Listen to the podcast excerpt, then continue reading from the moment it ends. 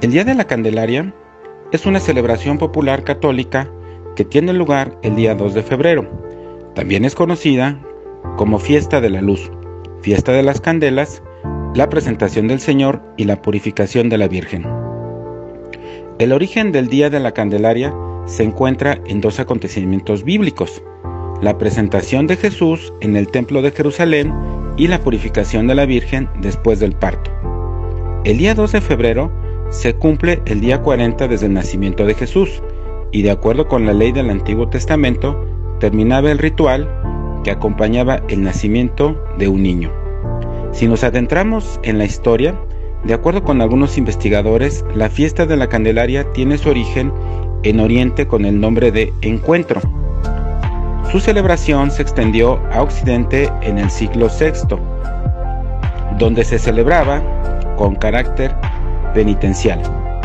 Otros historiadores consideran que se originó en la antigua Roma con las fiestas paganas Lupercarles, que fueron prohibidas a finales del siglo V por el Papa Gelasio I. En la tradición católica, este día es importante porque se trata de la presentación de Cristo ante los fieles, la luz que llega para iluminar el mundo, lo que se representa con la luz de las candelas de donde la festividad toma su nombre.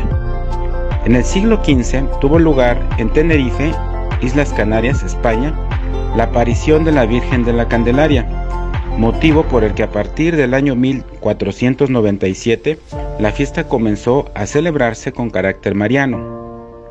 Más tarde, la fiesta de la Virgen María de la Candelaria se extendió a varios países de Latinoamérica llevada por los emigrantes canarios. En México, el Día de la Candelaria es la tercera festividad religiosa más importante del país, después de la Navidad y la Pascua. Los tamales son los grandes protagonistas en su celebración, algo que tiene raíces prehispánicas. El 2 de febrero coincide en el calendario azteca con la bendición del maíz en el inicio de la cosecha, y los habitantes de muchos pueblos llevaban las mazorcas a la iglesia para bendecir los granos para su siembra en el nuevo ciclo. De ahí viene que las fiestas se celebre con tamales y atole, que se elaboran con maíz. Los tamales se consumen en México desde hace cientos de años. Antes de la llegada de los españoles, los tamales eran más parecidos a una tortilla, una masa martajada envuelta en una hoja de maíz cuya función era la de servir de acompañamiento a los platos. Después, con la llegada de los españoles se modificaron añadiendo manteca de cerdo, relleno de carne y diversas especias. Afirman que existen unos 500 tipos de tamales distintos, con variaciones en todos sus elementos, el tipo de hoja, de masa, de relleno y de salsa.